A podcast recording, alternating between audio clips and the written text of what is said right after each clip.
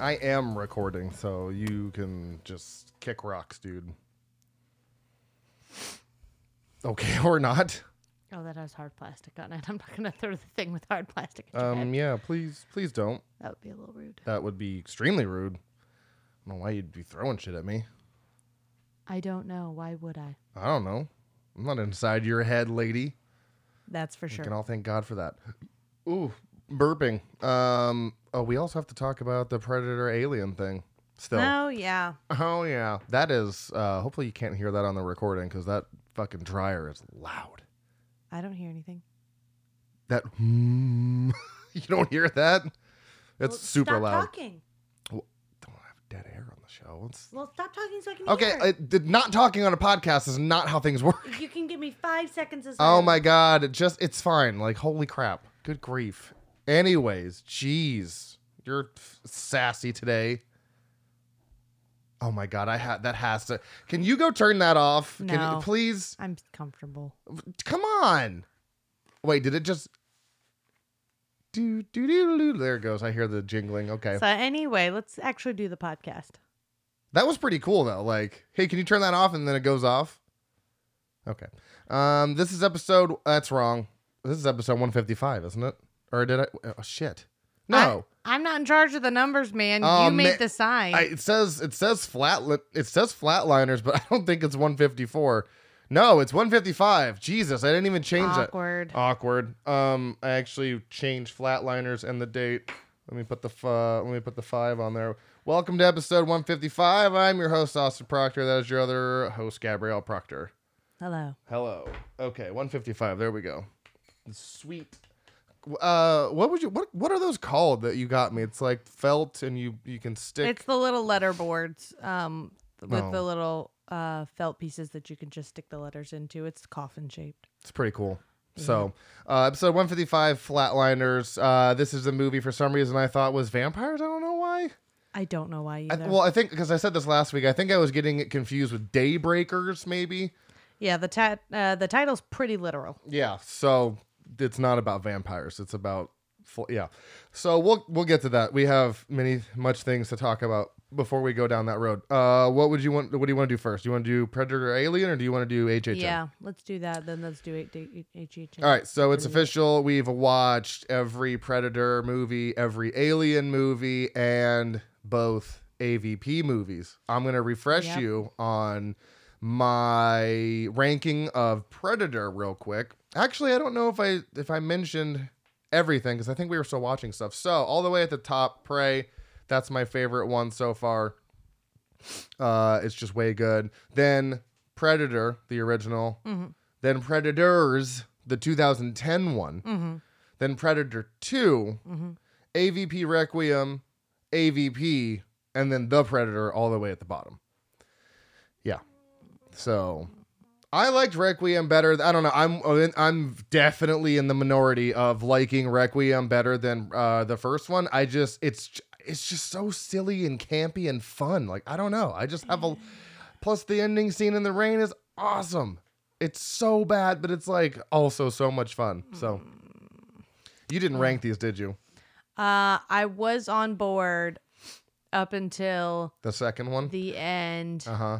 Yeah, because Alien vs Predator was definitely higher than the second Alien vs Predator, and um, but Alien vs Predator Requiem's hanging out right there with the Predator in terms of you could have changed this to something else and it would not have affected the plot at all. Okay. And um, Like I, I- said, I know I'm I don't the, like that. well, I'm in the minority with liking and yeah, with liking Requiem.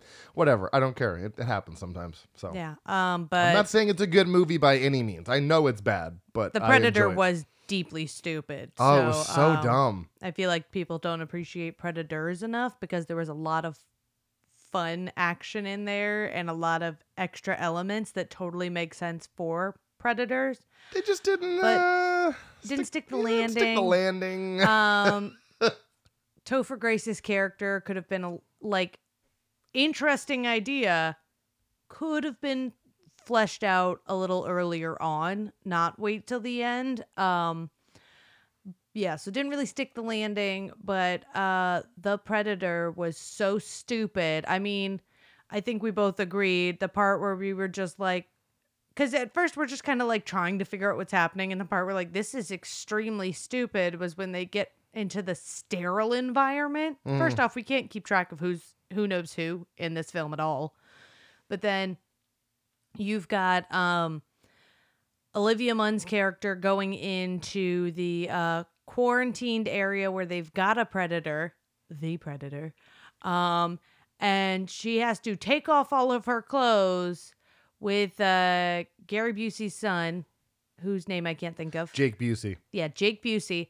Uh, they both have to get sterilized and sprayed, where they then put on these clear suits, no gloves, no masks, no hair, nothing, nothing remotely that you would wear in a science um, lab setting or in interacting with an alien of any kind. Yeah, that's and true. then they've just got guys in military uniforms and with guns in there. It's like, so why did we make them get hosed down and wear rubber suits? And you weren't even going to make them wear gloves while touching the alien. and then there's one point where they're just like running through the uh the decontamination zone wildly throughout the movie and you're like I just I don't I don't understand. Yeah, and like she can't leave till she gets sprayed down again. You're like, okay. so she has to get sprayed down, but she she doesn't need to wear a mask or anything.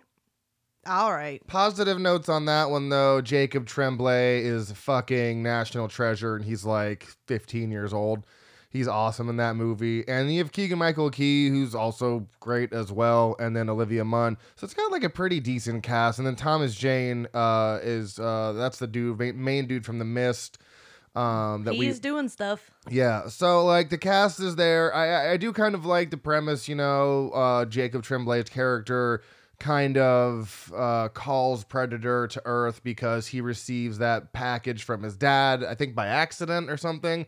Yeah. Because he sends off that piece of alien equipment to, and it gets to his son, and he accidentally calls Predator, you know, to He Earth. starts messing with it. so it's like it's like an autistic kid who really likes technology. yeah, and it, yeah, and it's pretty cool. Uh, it's a pretty cool setup, and I remember being like, I don't get the hate for this, but then it just slowly goes downhill. Like you're like, oh, this is this is good. I don't understand why this has a low rating, and then it just keeps going, and then stupid decisions happen. And you're just like, oh yeah, okay, I get it. Yeah, the Not problem is, is if you you could take the predator out, switch it with a different alien, would not have affected the plot. Yeah, Um, what the hell's the point of having a predator movie if the predator is interchangeable with any other alien? it just felt more like a movie with a predator in it. Yeah, Didn't feel like a movie about the predator. It was like, here, there's a sci-fi movie, and he's just like, you know, he, it, it felt more sci. He not he was not the main character of the story. yeah, like Prey, obviously mostly focuses on the girl in it. Um, but you feel like she would have to be going against the predator. Yeah. there is nothing else she could be going against. Um, you feel his presence throughout the film. It made sense. This was just like action movie. We slapped a predator on it so that way we could call it a predator. call it yeah so we could do another movie. Um but yeah it's like paranormal paranormal activity next of kin. If you would have just named it something else and changed the alien it might have been a better movie. But the fact that it was linked to the predator universe you're like this doesn't really feel like a predator movie. Yeah. so yeah um so you would go prey predator predators predator 2 avp and then what? And then tie the other ones. tie the other ones okay Yeah. okay But for alien movies, am i going i was yeah, go ahead. Okay. Uh, so yeah, Predator movies. Uh, there's a few. There's is there no yeah. There's a couple that I hadn't seen. I don't know about you. I hadn't seen Predators or The Predator before. I hadn't seen The Predator. Okay, so there's a couple new ones in there for me. Um, but yeah, that's my definitive list. Uh, Oh, ranking. I hadn't seen the second AVP. Oh, Requiem. yeah. Um, I kind of wish I still hadn't seen it. So I'll be sure to watch that one without you. yeah, please. Uh, so that's the seven films in the Predator universe, and then we go over to the Alien universe. And here is my definitive ranking on those. I didn't give you my ratings on the Predator movies because I need to go back and watch Prey because uh, I think I'm gonna alter some things here because I don't like the way it looks with my ratings. So I'll give you the ratings for Alien, the Alien franchise. There's eight movies. Number one on my list would be Aliens, James Cameron, 1986, four and a half stars. Then right below that would be the original Alien, four and a half stars as well. I think they're both masterpieces in their own way. Uh, Aliens is like a sci-fi epic with a whole gaggle of amazing stars and celebrities just killing the fuck out of like all these aliens. And then a- the first alien is much more contained one-on-one situation with Sigourney Weaver and the one alien on board. So I think they're both equal. They're just like com- you know they're I like them for different completely different reasons. But I feel they're the same rating. So four and a half stars for both of those. Then third would be Prometheus, four stars. Uh, I really enjoy this. Uh, a lot of people were upset with this one because there weren't any aliens in it, but this was how aliens came about, which is why AVP gets the rating it does because it kind of shits all over uh, Prometheus, even though AVP did come first. So they weren't really play. They weren't really. I think I guess technically Prometheus is shitting on AVP because it came out after. You know what I mean? I think the problem was because they had a versus film uh, that be, uh, you know AVP decided Predators we kind of established where they're from.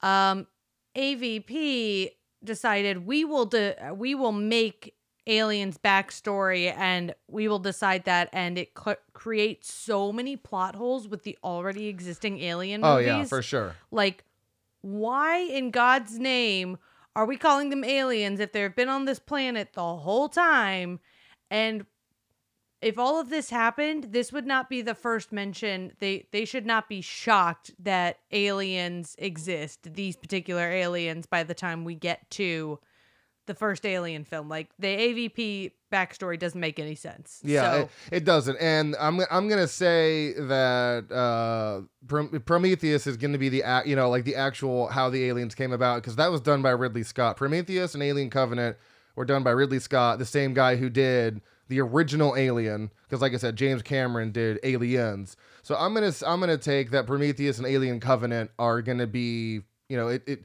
they're in the same universe as Alien, Aliens, Alien 3 and Alien 4 because yeah, AVP just kind of does its own thing. So that's uh, number three for me because I, I really enjoy it. I think it's got a fantastic cast. It's just it's just really it's a really good story to how the alien came about. And of course, you do see one in the movie, obviously at the very end after it got created. So that's a four star for me. Uh, then right after that, we have Alien Covenant three and a half. It's not the greatest one, obviously, but it's a lot of fun. It's very gory, which is something that um, I mean, I'd say Aliens was pretty gory. This was just, I'd say this was definitely the bloodiest one and uh, like the most like primitive alien because they were just like just being born, stuff like that, and they were just ripping people apart. The CG, however, it's not that great. And that's probably why it doesn't get the four, is because it was very wonky, especially for five years ago. yeah So that's a three and a half. Below that, we've got Alien 3 at a three star. And then we've got AVP Requiem, AVP at two and a half. And then we have Alien Resurrection down at a two because that one is just not good. It's just not good. It's the only one I don't like is Alien 4 or Alien Resurrection. Sorry. Um, did you make a list or could we get down to a list here for you? Yeah. Uh, Okay. okay. So I would agree Alien 2, Alien. Okay, so Aliens, Alien. Yep. Yeah, Alien's Alien. Um, then I would say Alien Covenant. Yep. Okay, that's Um, what I because I, I told you that David was giving villain energy all of Prometheus, and it always bothered me that that never came to anything. Yeah. So the having a whole film where you finally get to see that come to fruition. oh, I just like- love, you're like, this is exactly what I wanted. I love Unhinged David. It's Michael it's, Fassbender's an amazing yeah, actor. and it's Michael Fassbender too. And uh, there's even one scene in that movie where he makes out with himself. It is wild. Yeah, I really like him in the the newer version of Jane Eyre. I've never seen Um, that, but okay. So I, I figured Covenant was next, and then Prometheus. Yeah, then Okay, Prometheus. yeah. Um, I'm gonna have to say, I oh, it's the two- really yeah, hard to put three and four next to each other because I Three is I like three. three has some better points, but there's a whole rapey undertone that goes the whole film that is just mentally exhausting. I don't know, maybe it's just because I'm a woman, but knowing that at some point that the number of times they insinuated she was gonna get raped and then the attempted rape on her, I was like, holy crap, guys, we got it. It It's- is yeah. a planet full of men. We yeah, and then the way she um offed herself was just uh hilariously bad uh effect work. Well, yeah, it was a, it's fucking Well, 1990. But I she mean, fell for a good five minutes for the distance she fell, and all they did was take the image of her falling and just shrink it. Yeah. And it was so sad. it was like, 92. how many stories up do you think she's right above it? Why is why is she falling for so long? It would seconds. Dramatic effect, okay? Yeah, well, they should have dramatic effect measured the height. Um, Listen, I don't want to hear you talk shit about. Sorry, excuse me, not that David Fincher. I know he's like disowned this film, but I do like him as a but director. but the other one was just silly. Um, I, it's a fucking clone of like of uh, Ripley. Of but Ripley's care. clone is such a like hardcore bitch. I kind of enjoyed that she was just like, I'm a little crazy. I have no feelings. oh no, I yeah. And What was um, the amount of money that they like dump trucked at her she, door? She said they brought a um, truckload of money to truckload, her yeah. house, and that's why she did it. Because I was um, wondering, I'm like, oh man, I get the first two, three, all right, but four? How did you? Oh, money. the yeah, chaotic makes- pace of that one, I, I just enjoyed. um, I did tell you I didn't- Stupid. I did. Well, it's funny because we had talked about the guy in the wheelchair and that, and how I remembered him from Delicatessen, and I was like, the "God, wheelchair. Yeah, the guy in the wheelchair, the French guy, little squashy face Fuck. in Resurrection."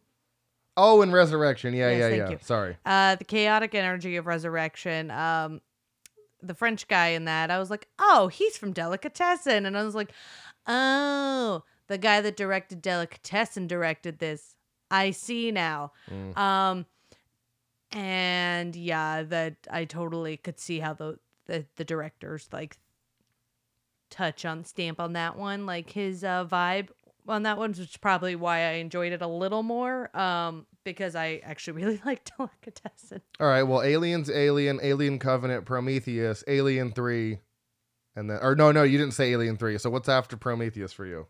Mm, gonna go resurrection. Oh, whoa! Resurrection, I really resurrection over the three. sheer number of times they insinuated she was gonna get raped was just too All many. right. Like we okay. get it. So, uh, resurrection, and then what? You got two AVPs and Alien Three. oh God. yeah, come Um, on. Three AVP, AVP, Okay. two in the trash can next to the list. Oh, shut up. All right, now the ultimate. It was so stupid. yeah, and it, I'm sorry. I know you like it, but like, I don't care that they killed a kid. Whatever. Cool, you killed a kid. Um, there was just such an unnecessary number of we killed these people for shock value. Like, not we killed them for the plot. We just killed them so you'd be like, oh my god, I can't believe they did that in a movie. Like, yeah, by kill six or seven of that, it's like, oh my god, I can't believe you're just killing all these people to make me say, oh my god. Like, yikes. All those kills don't make up for bad writing. hey, uh, Strange Wilderness is the dumpster shit movie, and it's hilarious. So I watch it all. I love that movie, but it's fucking stupid. Makes no sense. Oh, God, Story it's- sucks, but it's so goddamn hilarious. Can I spoil the the AVP No. second one? Okay. Um. Well, fine. The way it ends is so fucking bleak, and the fact that it takes about ten seconds to resolve that and be like, "All right, happy things are gonna get better." Ending music. I'm like, I'm I'm sorry. Based on how the the events that just transpired ten seconds ago, how are we just fine now? I don't know. I can just look past shit and just have fun with a movie, no matter how stupid it is. Guilty pleasure movies. Also, where the hell were the eggs that they were carrying all those Don't uh, care. face snatchers in? Don't care. Just fucking face huggers. Face not huggers, face whatever. Snatchers, you weirdo. face huggers. Where was the alien just like carrying the that shit in his arms? All like right, we in her arms. We we get it. You don't like it. All right. Jeez. We need to shit all over it. Rude. I mean, I could go on. Great. Maybe go on to, to yourself or to someone else.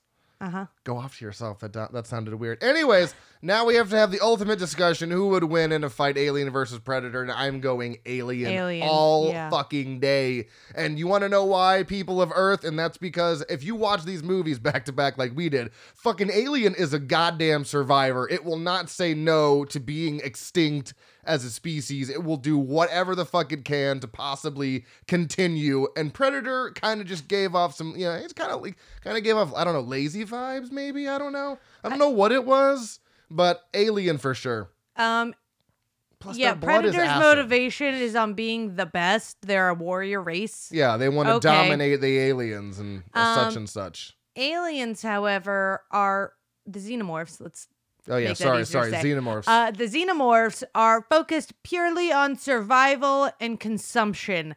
They only need one to survive to continue forward. And there's that bit in the second film where they are being cut off from what they know is a food supply um, down that Oh, like yeah. utility shaft where they've put um, turrets to stop the uh, Auto turrets. Yeah. yeah. and they send alien after alien after alien down that tunnel until it's depleted because they are determined to survive no matter how many they have to sacrifice. Yeah. Whereas the predators, like one dude, one predator fails, he's like, "Well, fuck you guys, I'm blowing myself up." You're like, Well, yeah, and remember in A- "What?" an AVP too, when they would, you know, they would constantly show their dominance by breeding aliens and killing them, and then if aliens started to like, they're like, oh fuck, they're starting to win, they would just blow the planet up or whatever, and you're like, what? Or they would Death like before yeah. dishonor, So- apparently. So, you're like, okay, so what happens if you don't realize all the predators on the planet when you blow it up? Then there goes your entire species. You know what I mean? It's it was so weird. So yeah, the uh, aliens' will to survive is unmatched. We don't even know. You know, they don't even go into where these predators come from, their home planet. Uh, how they are created, we have no idea about that. I know how aliens are created, and they ain't never gonna stop. So, and um, honestly, it no disrespect, Predator, of course. I love the movies. They're once bad. you start thinking about it and asking questions, AVP makes absolutely no sense. so- Because you're like, okay, so they've enslaved them. but They've been doing this for thousands of years. The only difference is, is this time people are in there that don't belong in there. They've only marginally affected the events of the film, like between the aliens versus the, uh, or sorry, the predators versus the xenomorphs. But the xenomorphs have no problem getting in everywhere. The predators are literally destroying this supposed pyramid that they built yeah. um to do this. Like who's rebuilding that afterwards? If Also, they- who are they showing their dominance to? The aliens? I don't understand. what like What, if, like who? if you've got three guys, but you've got this queen on a fucking conveyor belt system to create new um aliens, like how many of these are the are these predators supposed to kill? And also, um, why are you making so fucking many of them? And you're destroying the place you built to do this? Like, what are we doing? What Yeah. is the point of this? What's the motivation? like it doesn't make any sense. What's the mechanics? Because apparently it only took one smart xenomorph to shut that whole system down and break the queen out. And you're telling me in thousands of years it took thousands of years for one alien to get the other aliens moving on that? Yeah. Yikes. Oh wait, sorry, I misspoke. I'm think I just thought about it. I remember the predators came down to the people on Earth already that were there and gave them like their technology and helped them build shit. So Yeah. they were showing their dominance to them. But like, no one fucking asked you to do that. We get your dominant. You came down from the fucking sky. We live here on Earth, have no idea of your technology. I don't think you need to assert your dominance by killing things that you brought to Earth and are creating. Also, I What? think we've established as a primitive race, uh, they would have just totally annihilated whoever was the warrior that fought them, Yeah. and they wouldn't have enslaved anybody. right. They've never done that in any other film except this film. They're like, well, they've enslaved people. When? Yeah, Not even on their own fucking uh hunting planet do they ever do that.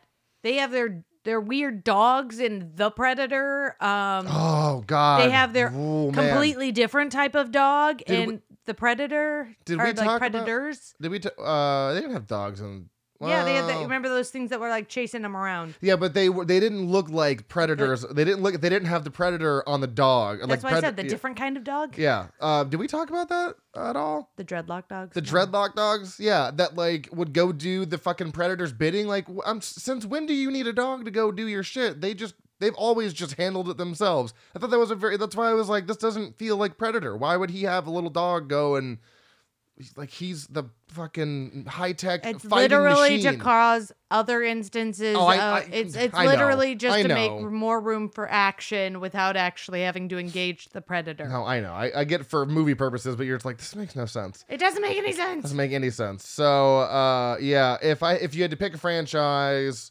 okay, one franchise stays, the other franchise is wiped off the map.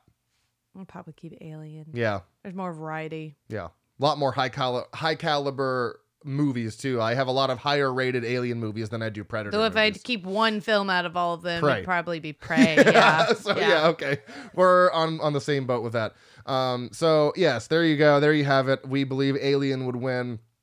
Out of AB, AVP, keep Alien, but if it came down to one movie, keep Prey. Um, should we get to HHN then, real quick before? Yeah. All right. Well, as you may or may not know, HHN Orlando started this past weekend. Halloween Horror Nights. Yes, Halloween Horror Nights for yes. Uh, Hollywood starts this week, I believe.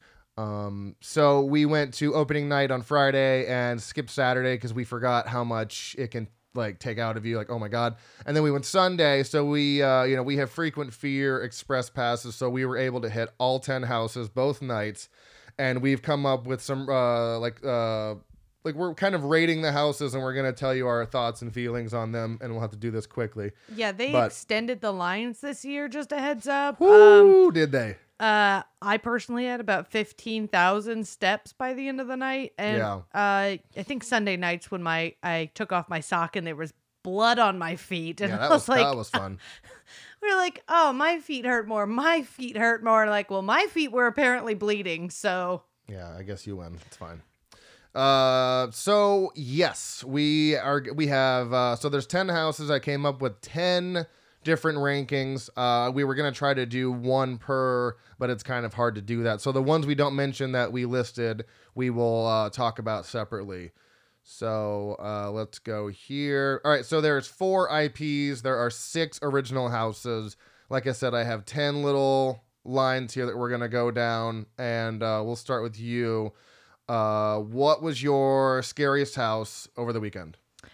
um, was it Descendants of Destruction? Descendants of Destruction. Yeah, Yeah. that one. Okay. Yeah, uh, I got there were some scares in there where I was like, "Oh, an open space," and then someone jumped on at me, and I'm like, "Holy shit!" Okay, Yeah. yeah, that there I had some fun scares. I really enjoyed that. Okay. Well, I actually keep track. I I, I keep a lot of track of stuff like how many times we've gone through each house, the scare factor, wow factor. I keep track of everything, and I also keep track of how many scares I get per house.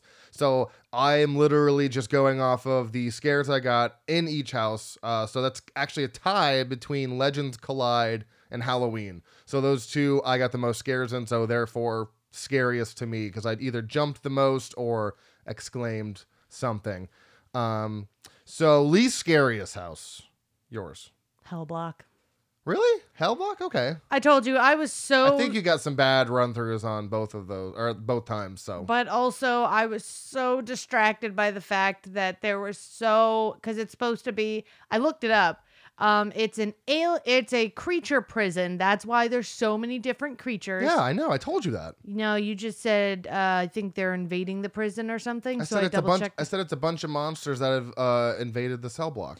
Yeah, except it's their cell block. They are the prisoners. Uh, Yeah, the fact that that true. doesn't really read well um was so distracting, and um I just couldn't like focus because there were just every room, every character had a different mask. There was no really cohesive Well, that's what I'm saying. design, and that you- really bugged the shit out of me. Well, speaking of being bugged, my least scariest house was bugs because I got the least amount of scares in that one. Over two uh, run throughs, I only got six total scares between. that was gonna yeah. be my second It just wasn't. Yeah, it's, it, it's not really that scary. Um, Yeah. though I really don't like having to walk through the room with all the fake roaches. Yeah, it's not fun. I'm that I- skeeves me out really yeah, bad. Yeah, a little bit.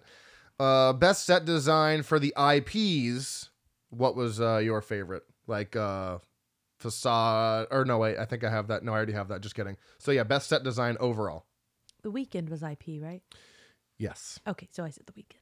Okay. I said Legends because it has a fucking amazing facade. It's got like an Egyptian Well, style. there's a facade category. and that's not my favorite Okay, facade. good. Is that yours? No. So then fucking let me talk about it, weirdo. Uh it's got a yeah, so it has like uh one of those Egyptian kind of style statues. I it's not a, it's I thought it was a sphinx, but it's got the face of a fox or something or cat, so it's not a sphinx. I don't know what it is.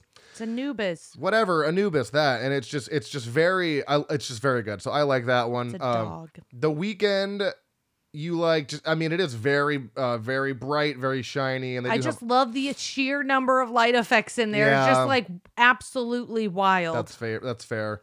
Um, okay, best set design for original. I think we're probably gonna have the same one here. Go ahead. No, you go ahead. You're up. Descendants of Destruction. Really? Yeah. Oh, I, I I went Dead Man's. See, I almost put that on here. I have it in other places, but I only said that because to fit that many um, fake train cars, because it's a um, New York subway system, and to really get that underground, tr- like under the subway vibe, I thought they did a great job and like great use of mirrors to make you feel like you were walking through crashed subway cars. And that's really hard to fit that many pieces that are, would have to be that big in such a small tent. Okay, well, yeah, we'll get there because that's down on my list. Uh, so yours, okay, so yours was Descendants. Mine was Dead Man's because I went through that entire house, mouth agape, just wide eyed, like holy shit. The attention to detail in Dead Man's uh, pier is it is literally probably the most. I think it's the most gorgeous house I've ever seen, next to like Dead Waters, because Dead Waters had a beautiful facade as well with a giant uh, paddle boat. I think they're called from like Louisiana. But Dead Man's Pier is it's like winter themed and everything's frozen. Winter's Tale is uh, Dead Man's Pier. Winter's Tale. Okay, yeah, it's everything's like frozen and icy, and it's just like the Scare Zone from 2016, I believe. But it's just so goddamn pretty. So uh, that's mine. Your fa- uh, your best facade. Dead Man's Pier. Okay, Dead um, Man's because Pier. that that it's whole like a- entrance to that little uh, village, you It's immediately cool. know what you're getting into. Like they did a great job nailing that concept because it's really easy to go simple in the front, and they did not do that. Yeah, they went business up front, party in the back. Uh, my best, my favorite facade was Chupacabra, just because you walked in and it literally looks like you're looking down onto a small little Mexican village. There's so much height going on. There's all these uh, colors because it's the you know the festival of Chupacabra. They're lighting off fireworks. It is so. I walked in, I was just like, holy sh! Like, dude, they they pulled out all the stops this year, and then they have a couple really shit facades I want to talk about that I'm not impressed with. Uh, like who? uh, do you want me to say it? Go ahead. Halloween, like Oh what my the God, fuck? It's like I understand that when you go through the house, then you you you know you get the for like the facade of the house, and they already did the facade of the house when they did it way back when in 24, I think. But like it, you just walk in, it's like this room. I'm like, It's actually part of a hallway Yeah, it's into part a of room. hall- I'm like, this is really kind of lame, guys. And I thought that too. And I get that they're doing this is the intro to the movie before It's it cuts fine. to. I I thought that was a fun concept, but the facade should have been a lot stronger, and it's really weak um compared to the others. That's what I'm saying. Like not that not that I'm complaining about it. It's just like after like after Dead Man's Descendants, like all these houses, even Bugs has a really fun one.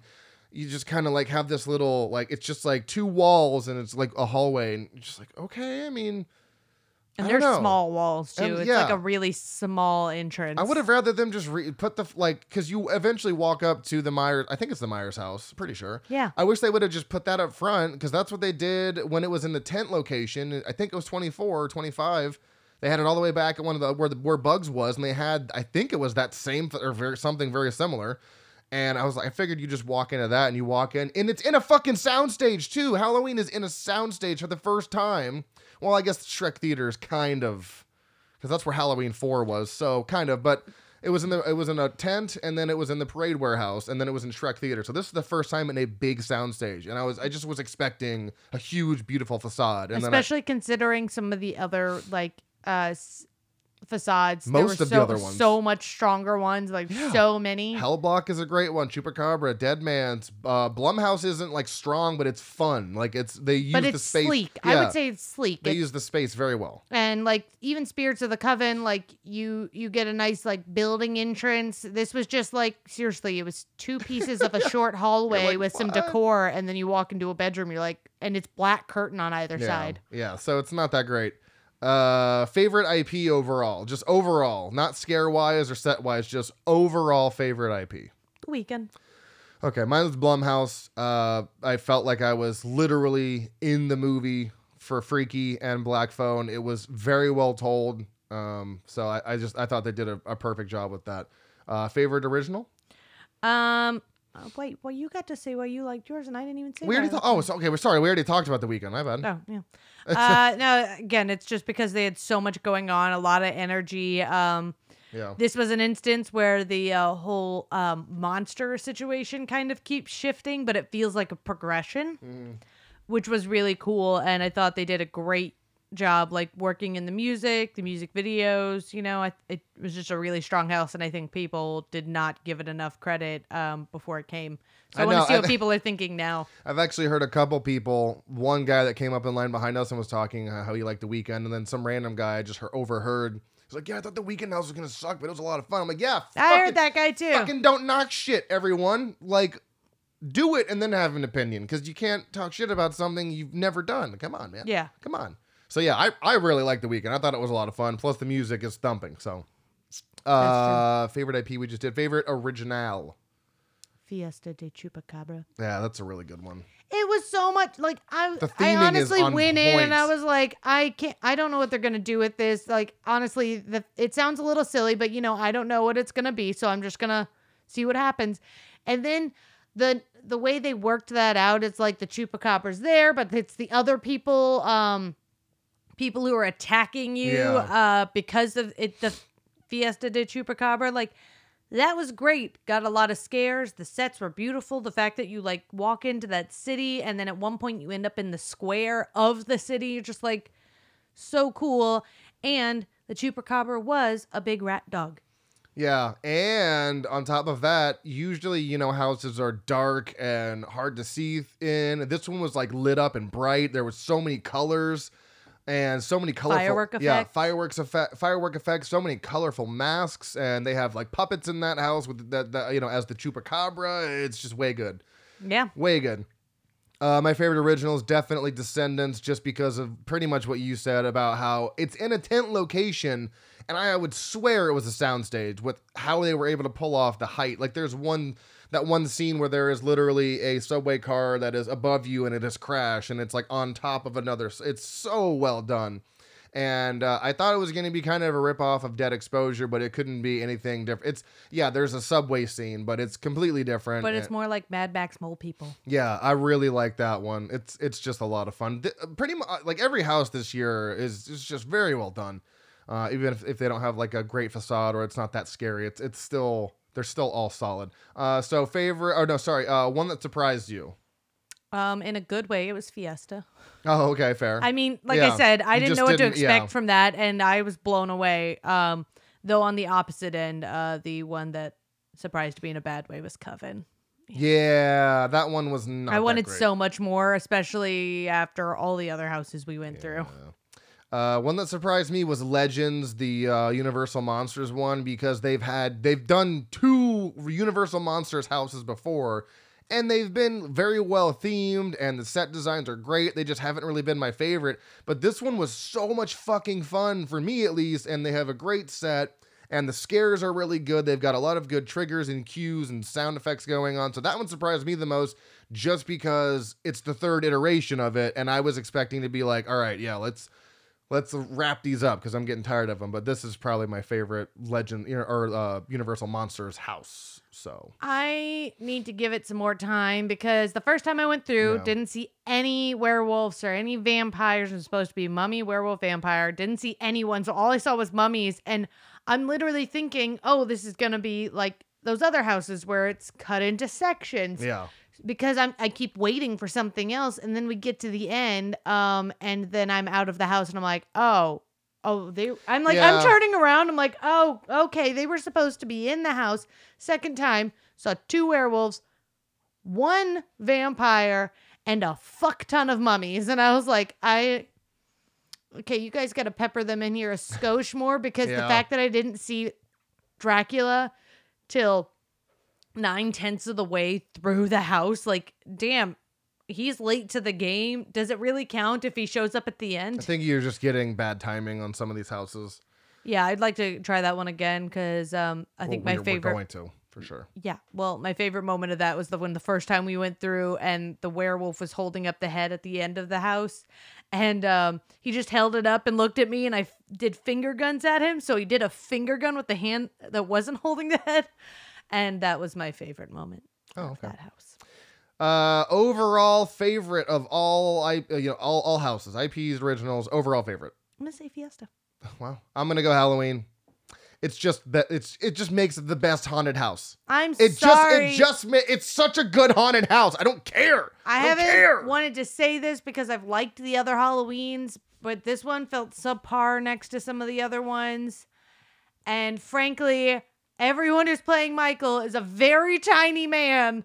Um, and some of those guys that they put those uh as, in as Michael look like they're swimming in their uh coveralls. I don't know. I just it's just a perfect haunted house. It just it, tra- like it it. translates so well to haunted houses, and I love the the cues they use with like the blades, like the shing, and I don't know. It's just great. I liked four.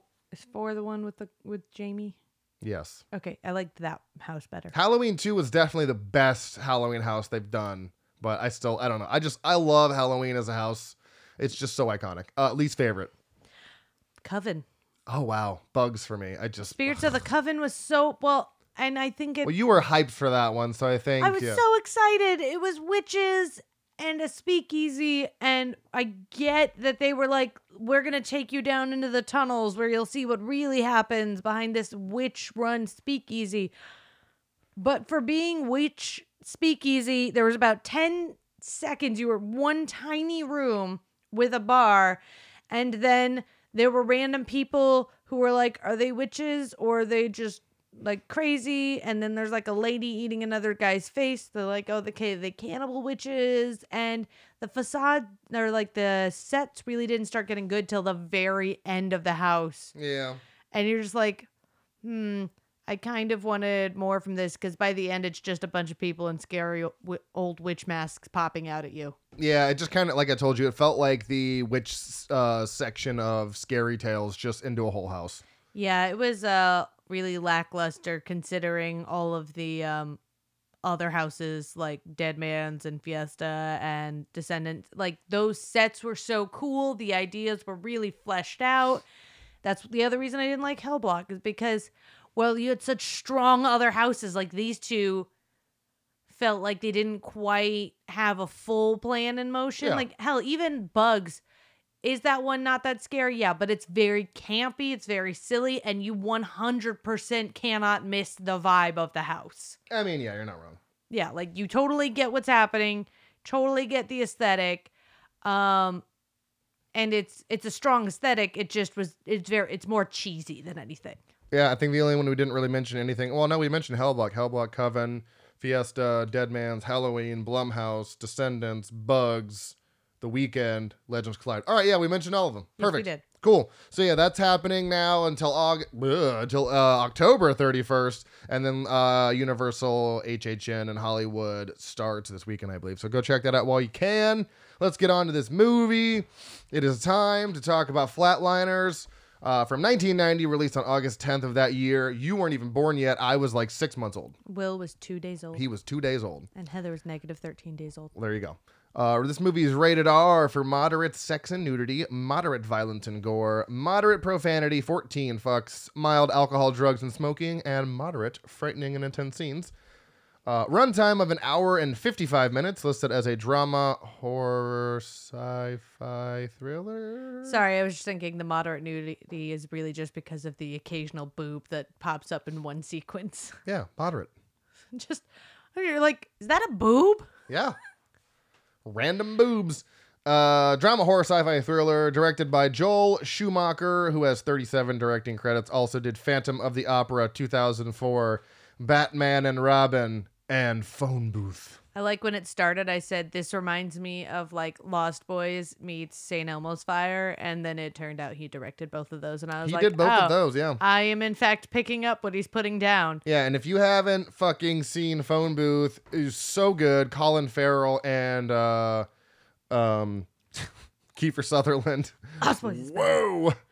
Um, and now I have to Uh, show you no. St. Elmo's Fire. Yeah. Oh, let's check that shit. Go ahead. What? Go ahead. Oh, I'm sure it has a better rating, but is it better to me? No. Lost Boys overrated. I'm sorry. Uh, I've said this. It is not. I've said this. You Are you looking up Lost Boys? Stupid. Yeah, obviously. All right. What does it have? It's taking longer to type than I thought. Jesus. Three point seven. Uh, phone booth 3.2. Ha! I told you I knew it was going to be better rated. I, I'm just not a fan of it. Moving on. I'll watch it again at some point. Moving on. A Uh, two and a half. A two and a half. I told you it was okay. Fucking fired. It was Go okay. ahead. Anyway. I'm sorry. It was mediocre at best. Uh, Joel Schumacher, yeah, did that already. Written by Peter Filardi, who has 11 writing credits. Also did The Craft, Salem's Lot 2004 miniseries, and 10 episodes of Chapelwaite, whatever the fuck that is. Composed by James Newton Howard, who has 177 composer credits, so he's done a thing or two. Also did King Kong from 2005, The Sixth Sense, and Nightcrawler, which I recently showed you and you Yes, liked. did. Cinematography by Jan de Bon. I believe he's French with that last name, I think, who has 67 cinematographer credits. Also did Cujo, Die Hard, and Basic Instinct. So these guys have done some awesome things. Starring Kiefer Sutherland as Nelson Wright, 104 acting credits. Also in a little movie called The Lost Boys as David. Phone Booth as the callers and or as the caller and Mirrors as Ben Carson.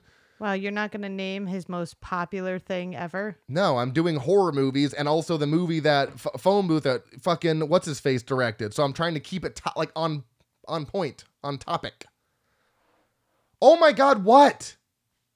Jeez, sorry. 24? What? It's 24. It's Jack. Holy Bauer. shit, great. Great for fucking Jack Bauer. Julia Roberts as Dr. Rachel Mannus, sassy pants over there. 68. I thought she had more acting credits than that. She only has 68. She's picky. Uh, also been in a movie called Pretty Woman as Vivian Ward, Erin Brockovich as Erin Brockovich, and Closer as Anna. Got Kevin Bacon, David Labraccio, 103 acting credits. Also in Footloose is Ren, Friday the 13th as Jack, and Tremors as Valentine McKee. And we've got William Baldwin, yes, that Baldwin, related to Alec and Stephen and Joe. One of the lesser Baldwins. Billy Bob. He is Joe Hurley, 94 acting credits. Also in Backdraft is Brian McCaffrey. Virus is Steve Baker, and Sliver, or Silver, Sliver, as Zeke Hawkins.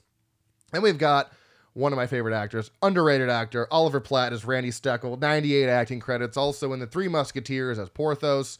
Lake Placid as Hector Cyr, and Bicentennial Man as Rupert Burns. Are you, did you want me to say Kiefer Sutherland was in The Three Musketeers? I really do. Okay, well, he was in The Three Musketeers with Oliver Platt That's right. He was as like Vorthos or Lorthos. Porthos. No, no, no. Oliver Athos, Platt is Porthos, Porthos. and Aramis. There you go.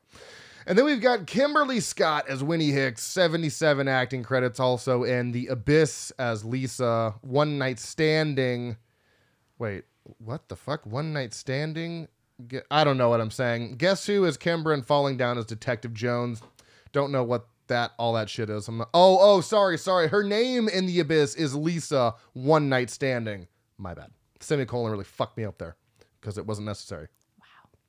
Estimated budget of $26 million, worldwide gro- uh, box office gross of $64.5 million.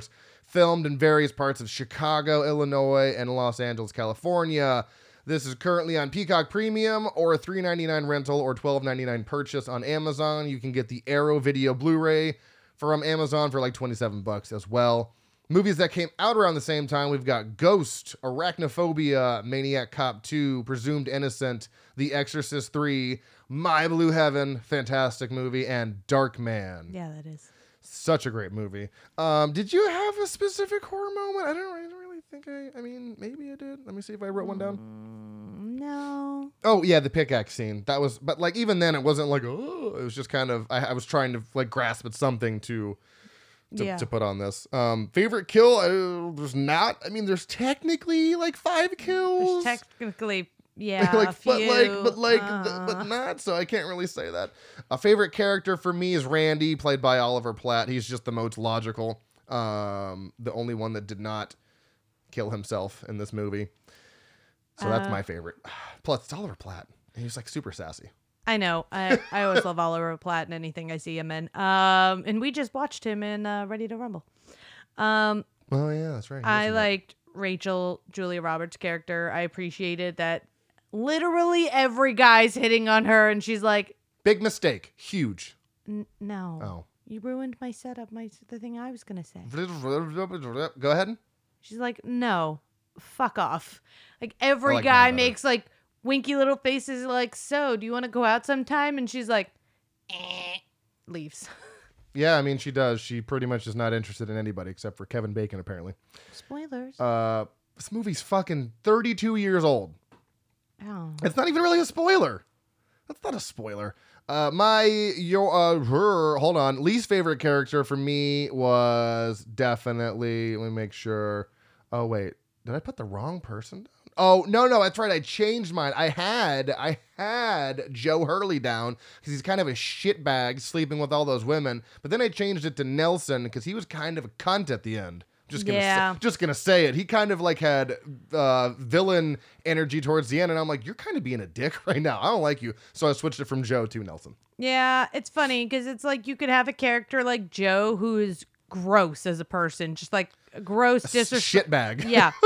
and then you bring someone in like Nelson, Kiefer Sutherland's character, who really um, steps it up a notch by not only being egotistical, selfish, paranoid, but then really letting you know how um, he really only cares about himself and uh, not what he's doing to other people. He's really only interested in what he can um, do, no matter what it costs somebody else. There's Yeah, a- exactly. it's a different level of uh, fucked up. Yeah, his character arc kind of went downhill as opposed to other people's who kind of went, you know, the other way. Yeah. So, uh, let me see here. Do do do.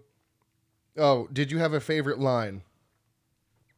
I Not wrote- that I can think of off the top of my head. My favorite one, I think it was Joe that said it. He was like, "Yeah, they'll build monuments to do monuments to you, little stone um stone towers about this high that say rest in peace." I thought that was funny. I think that was Joe's character. That was a really, really funny moment. Uh, IMDb summary is five medical students experiment with near-death experiences until the dark consequences of past tragedies, tragedies, I can speak, begin to jeopardize their lives. So we've got like 20 minutes. Go. Yeah. Okay, Um, so oh, I was, I was I was trying to jinx you. Sorry, trying to mess me up all the time. to jinx you. I'm gonna do this to the best of my ability. Oh God, I don't like hearing that. You're my What? rock man. Come on. okay. Starts with a sweeping view of water as we zoom in on land. Um, a Joel Schumacher horror uh, staple, apparently. Um, so you did mess me up. Sorry. So it starts, it zooms in on Nelson, Kiefer Sutherland. I'm going to call them by their actor names because the names get confusing. There's so many people. Um, starts with Kiefer Sutherland's character saying, Today is a good day to die. And smiling and then walking off. It's a very crisp fall day. If you if you've ever seen St. Elmo's Fire, just put it in a spookier, serious atmosphere. I mean, different kind of series. You know what I'm saying. Um, and it's like the same kind of uh vibe cinematography wise um up to this point so we then get introduced to david who is kevin bacon and he is running around in a hospital he is trying to help a woman uh stay alive um they are trying to run down to the um down to the OR, but they can't get there fast enough. So he's like, okay, we're just to do it here. And the nurse says, who's to perform this surgery? And he's like, I am. And uh, she's like, you can't do that. And he's like, well, I'm already doing it, um, which is totally what you want to hear the doctor say while you're um, bleeding out. And I was telling you when they were bringing them in, I'm like, could you imagine being in a hospital where you know you're my, you're on like the verge of life or death and people are just screaming all around you? That is not going to help my anxiety if i'm about to die. Yeah. fucking everyone let's whisper please. So then we meet Rachel, Joe, and Randy, um, Julia Roberts, William Baldwin, and Oliver Platt, who are all in the um, gross anatomy class where they are um, working on, and also for some reason, Kiefer Sutherland's characters there. Like some of these characters are ping ponging all over the place in the beginning of this film. Like how how many hours are in a day in this world? Um, and they're all kind of talking. Joe is creepily hitting on Rachel, um, asking if she has a man, and she's like, "Why the?" She's like, "Why the fuck does it even matter?" And um, so he shows her the uh, corpse's penis, which is extremely respectful to the dead person. Um, and she he says, "What's this?" And she goes, "Your brain." Hilarious. Um, your other head yeah, so then Nelson is talking to all of them, trying to like say, Hey, are you in? Are you out? And they're all like, Nope, we're out. We're not doing this. Not, it's a stupid idea. We're not doing this. And then um, and then they do it we cut to Rachel, who is um, she's like sitting with people, talking to them about near death experiences. Like she's in this hospital, she's in gross anatomy, she's back in this hospital. Like I don't know what this woman's doing all day. Um, just kind of discussing near death experiences um with these three random people. And then we see Nelson talking to David, who is, for some reason, which I assume is a setup for having that climbing axe in the back of his uh like truck, which is a fl- is a literal like military truck with the flat back fabric top thing. yeah it's like it's like fucking not even it's like a tarp Yeah, like what did you go to the army surplus and they were selling their trucks? Like right like we're going out of business here's do you want our truck 50% off Yeah. So for some reason he is throwing his stuff out of a window um and scales like rock climbing rope tie scales down the building. it's so unnecessary like, Which is, how like- extra do you need to be Very dramatic because they are suspending him from school for performing the surgery earlier in the day. oh man And he also says, "Fuck no, I'm not doing this. Um, I'm not helping you with this whole um, crazy scheme." And um, bunch of shenanigans Yeah. And then we cut over to Joe, who is banging some woman in his apartment. Um, and we see that he is um he's the only one I think who is agreed to help, even though he thinks the idea is crazy. And um yeah yeah that sounds so right. uh which we haven't gotten to the idea, but we'll get there in a second. Um and Kiefer Sutherland's character calls over the uh Oh my god, I forgot the word. the telephone Not the telephone. Voicemail. Uh word, I can't think of the word. Um answering machine.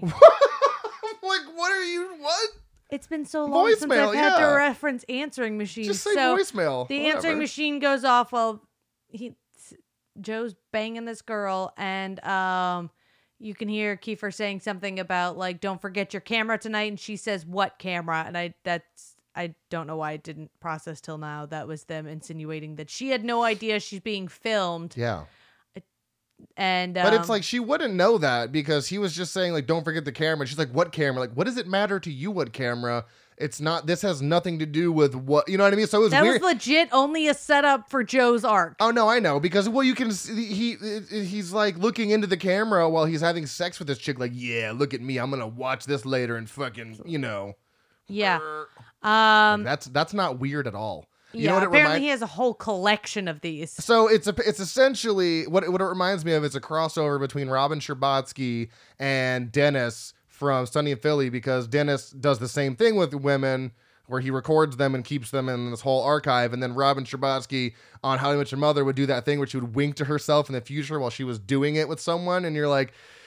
What is the what's the I don't understand this. Is this just Yeah. like is that something that works for people?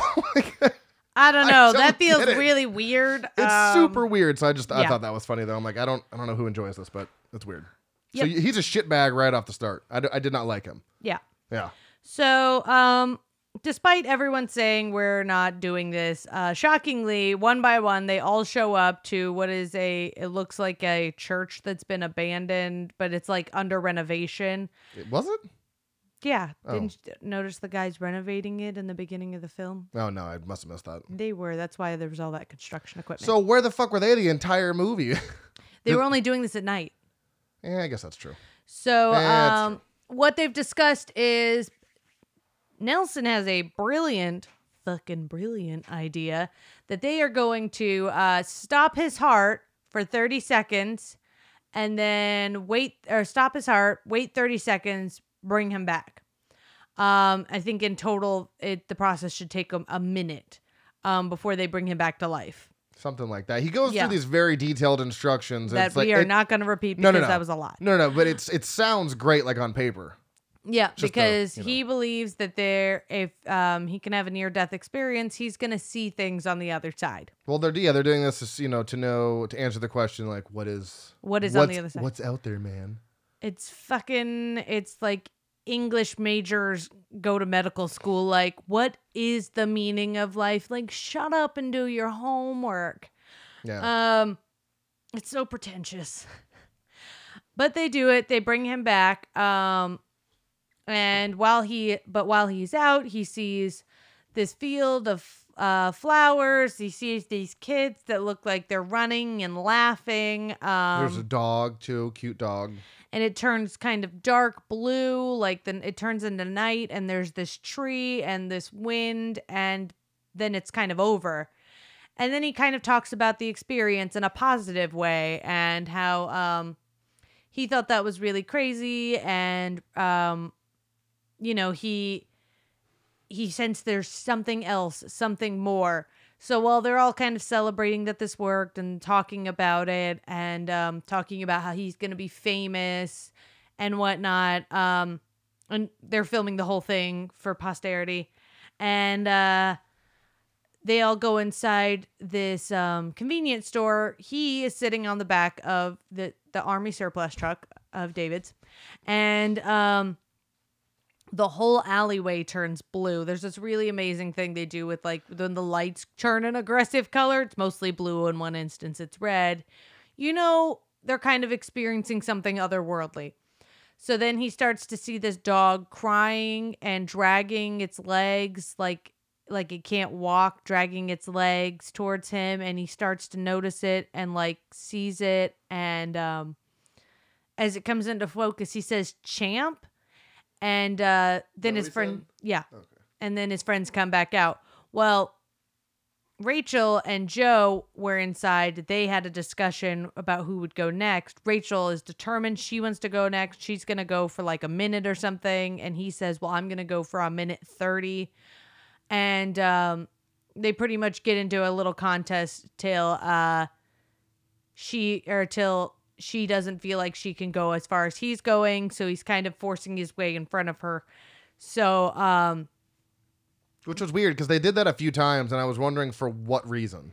um, because all of those boys had a crush on that girl and they didn't want the girl to be in danger, so they were all being chivalrous despite nobody asking them to be. I mean, that's nice of them in a But weird it's in a weird forced way. chivalry Yeah. is not actually that nice. If she's in control of her own decisions and you're forcing her out of her control, that is kind of like gaslighting, I guess. yeah, In a weird way, it is. You know, Yeah. like I, I guess yeah, um, it, it's being a very weird con- line. It's a weird control, like a control over that person. yeah, yeah. Um, it's it's not letting her have bodily autonomy, is what it is. there you go. That's a fancy way to say it. I like that. Yeah. So um Joe finally goes. Uh what's interesting is you don't immediately know that Joe's going in the first place. Um Baldwin. That's right. yeah. Yeah. Because what you're getting is and it looks completely different from uh Nelson's point of view, uh what he saw.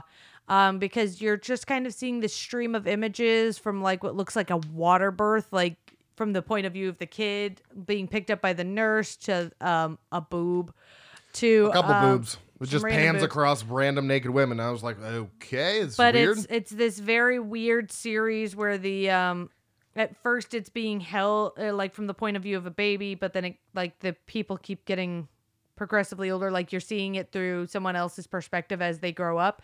But what I thought was interesting is when this happens, the camera goes from being underneath, like kind of um, worm's eye view, lower, to when they're old enough to stand and walk. It's from Joe's perspective. He's always kind of over the women, on top of them, leaning over them, just not quite looking at their chest, but looking down at them in a very objective kind of way. Well, and there was even some camera angles like that were like looking at their boobs from up top, and I was like, this is so unnecessary. Yeah, kind of. I get it. So he comes back out. He says um, he can't really describe what he experienced, but he explains like kind of. He's very vague. Everyone's kind of quiet about what they've they were seeing. Yeah. And um, while this is happening now, so Nelson has been has, has experienced the dog, and now he's starting to experience this kid Billy. coming in. Yeah, Billy, who Billy keeps, Mahoney? I don't know Something. who keeps coming in and um, attacking him.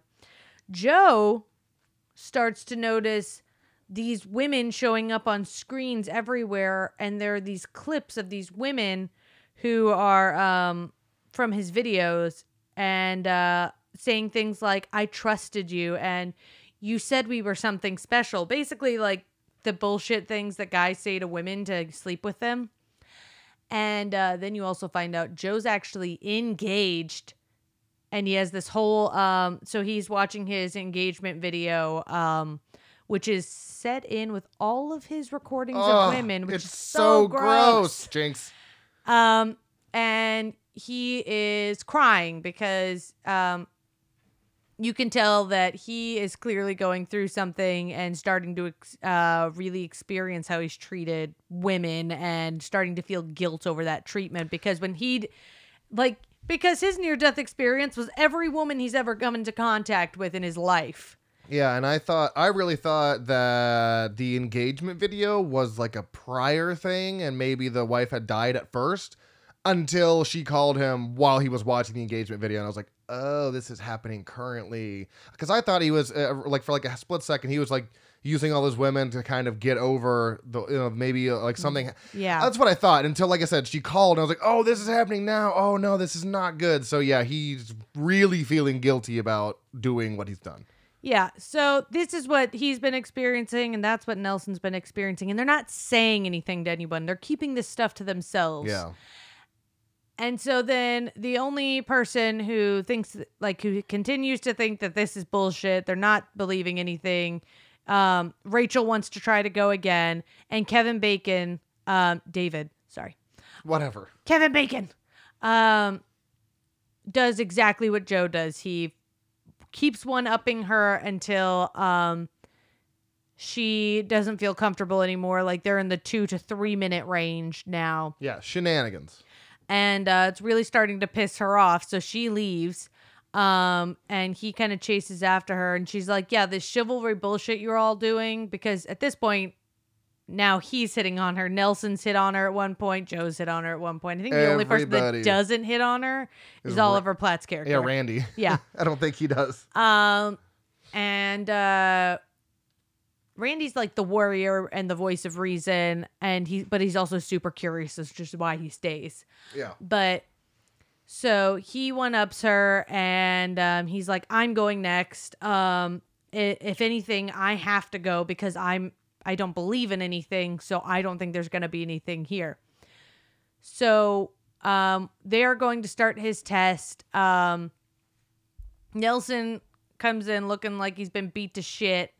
They're like, "What the fuck happened to you?" And he's like, "Oh, these big burly guys jumped me. Except it's this child Tiny little kid. who seems to be attached to whatever he was um, imagining um, or whatever he saw in Which his is weird because it's it, it's clearly like the kid is a ghost, but it's have you know it's actually interacting and touching him and hurting him. So you're like, I don't. Is this really what is is this real?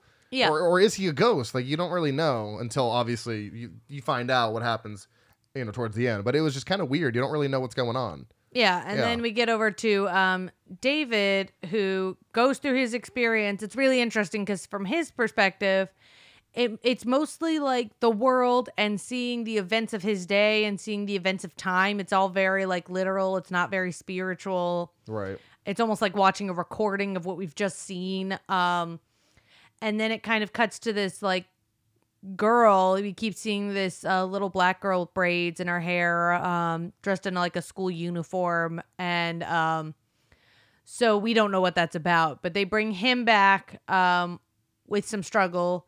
Uh, and then he starts to see this small black girl who is just like saying all sorts of mean and nasty things, and he's confused. And Didn't you? Didn't you just say that though?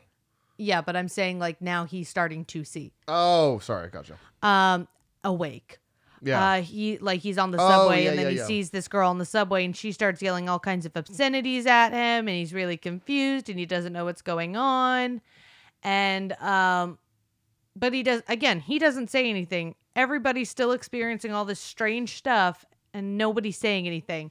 So we finally Rachel refuses because Nelson decides he wants to go again and Rachel says if she doesn't get to go, she's out completely. She's not coming back. And all the other guys stand with her. Nelson goes on a full ego trip, just like I brought you in on this, and now you're trying to horn in on my thing. And we're like, bro, you you couldn't have done it without any of us. Like, what the fuck? right.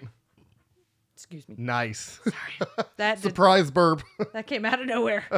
um, so she gets to go, and unlike everybody else's who's been in like this blue, hers is in this reddish tent where she's experiencing the day her dad came home from war.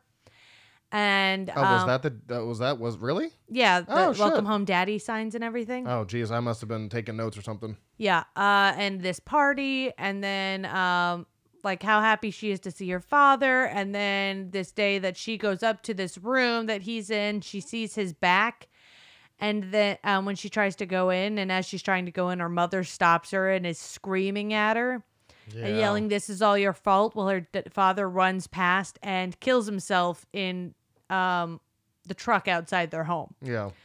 and um, so she's clearly very sh- uh, shaken by this whole thing. Well, they're all, and um, this is when it starts to come out what everybody else has been experiencing, and the guy and everyone kind of starts to talk to each other, except for Nelson, who, while he explains this kid who he's not sure, like he's being really vague about it, keeps beating him up, and Oliver Platt's like, um, I'm sorry, these guys are seeing things, but you physically experienced this. And while um, David gets really upset, he goes uh, about this. He goes to check on Rachel, who is in the bathroom and suddenly seeing visions of her father. I'm not going to spoil this because I don't Well, think we, yeah. yeah.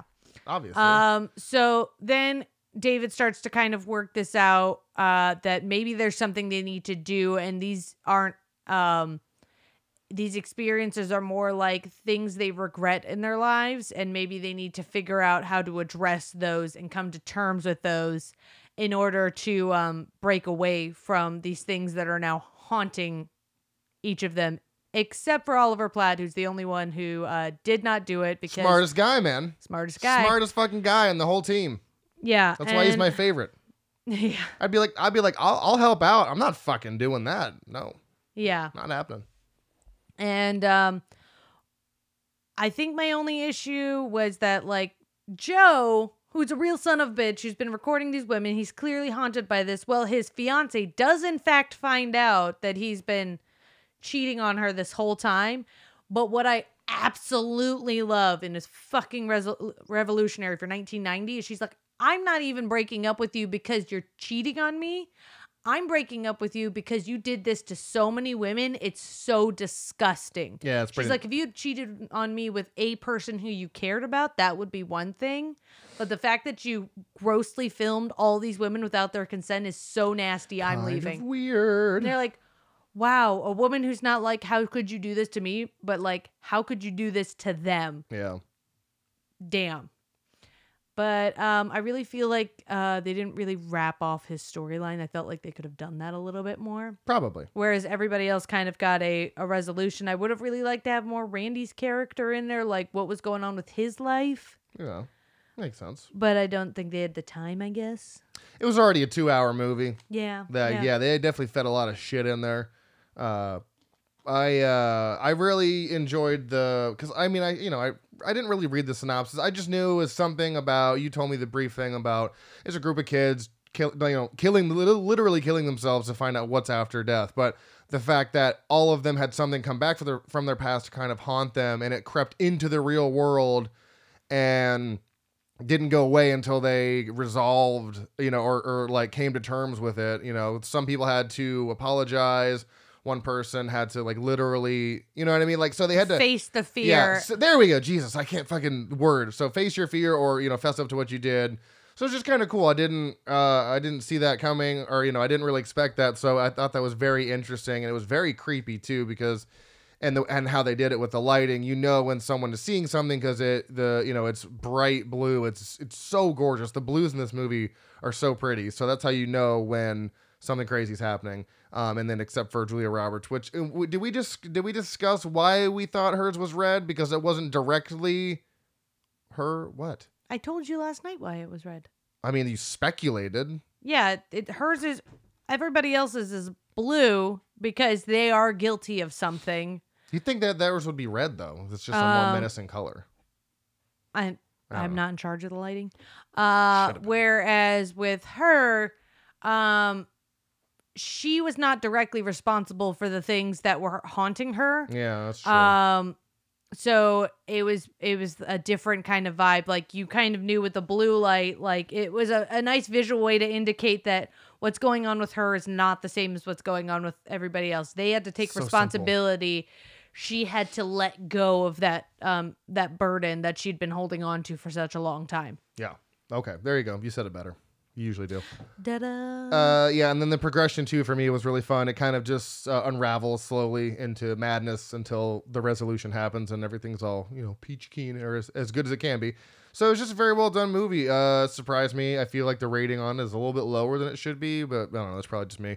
Um, so overall, I, I really enjoy even with the two hour like uh you know time uh time um what am I trying to say time limit run what am I saying runtime my god, I'm tired. Runtime. Uh, it didn't really feel like two hours. I remember the first time we paused it for you to pee was like an hour and ten minutes in, and I was like, gotta tell everybody I had to go to the bathroom "You you go a lot, man."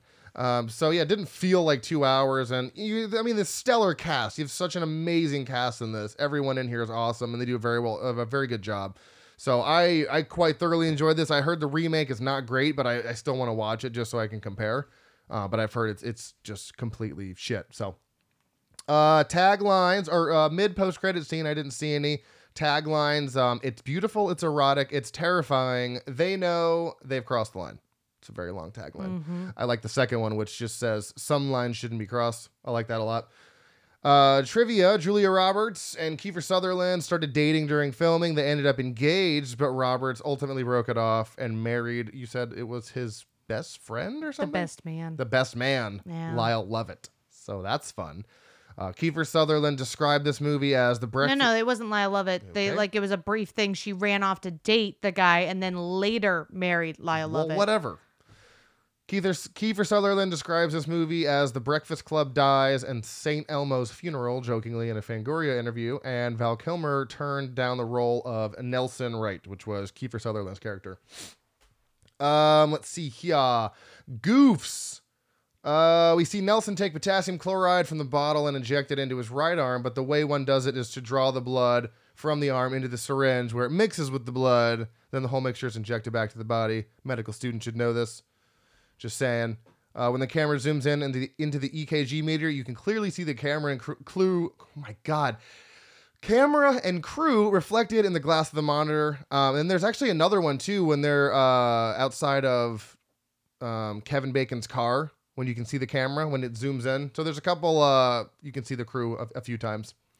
They just um, want you to know they're there. I know. And then there's so there's so many scenes in this movie. Like one of them is where they're in the cemetery with uh uh someone's chasing Nelson and the spooky mist is obviously coming from smoke pots located around set. Like every single Yeah, but- every single set on this fucking movie was just like on fire. I don't get it. Okay, yeah, that's why you I need to show you St. Elmo's fire because that is a literal like drama, whatever. I don't even know how you describe that film, but it's like totally different vibe. Same shit. He loves doing those, especially in fall, because that movie's also set in fall. Uh, okay. Um, apparently, this is a person who's flatlined cannot be revived with a defibrillator. I don't know how true that is, but that's what the trivia says. But I'm not going to trust that. And then, last but not least, in the bathroom scene, um, there's a bathroom scene with Rachel and her father. The walls can be seen sliding back in order to make the set bigger for the 360 degree camera camera sweep. It was really obvious. Literally, the walls just start pushing back, and I was like, "Oh, that's." Remember me? I was like, "Oh, that's fun. That's Yeah. a weird effect." Uh, 6.5 out of 10 on IMDb, 3.1 out of 5 on Letterboxd. I gave it a 4. I quite enjoyed it. Yeah, I gave it, uh, I think three and a half. Okay. I figured that's where you'd be. Um, yeah, so that's a that's a really good one. I definitely recommend that one. It's got good reviews from both of us. Uh, who are you texting? Why are you texting me? That Oh, was the cat. HHN. Oh, yeah. Yeah. Um, so yeah, that is Flatliners from 1990. Uh, go ahead and follow us on Facebook if you haven't already at Frightmares and uh, slash app and Instagram at Frightmares Podcast. And then we have Twitter at Frightmares underscore pod. I'm Dr. Proctor on Letterboxd. You are Watson LMP 90. Watson LMP 90. Next week, me and Corey are going to be back doing another installment of Inanimate Horror. So that should be a lot of fun. Um, so until next week, guys, stay tuned and. Stay spooky.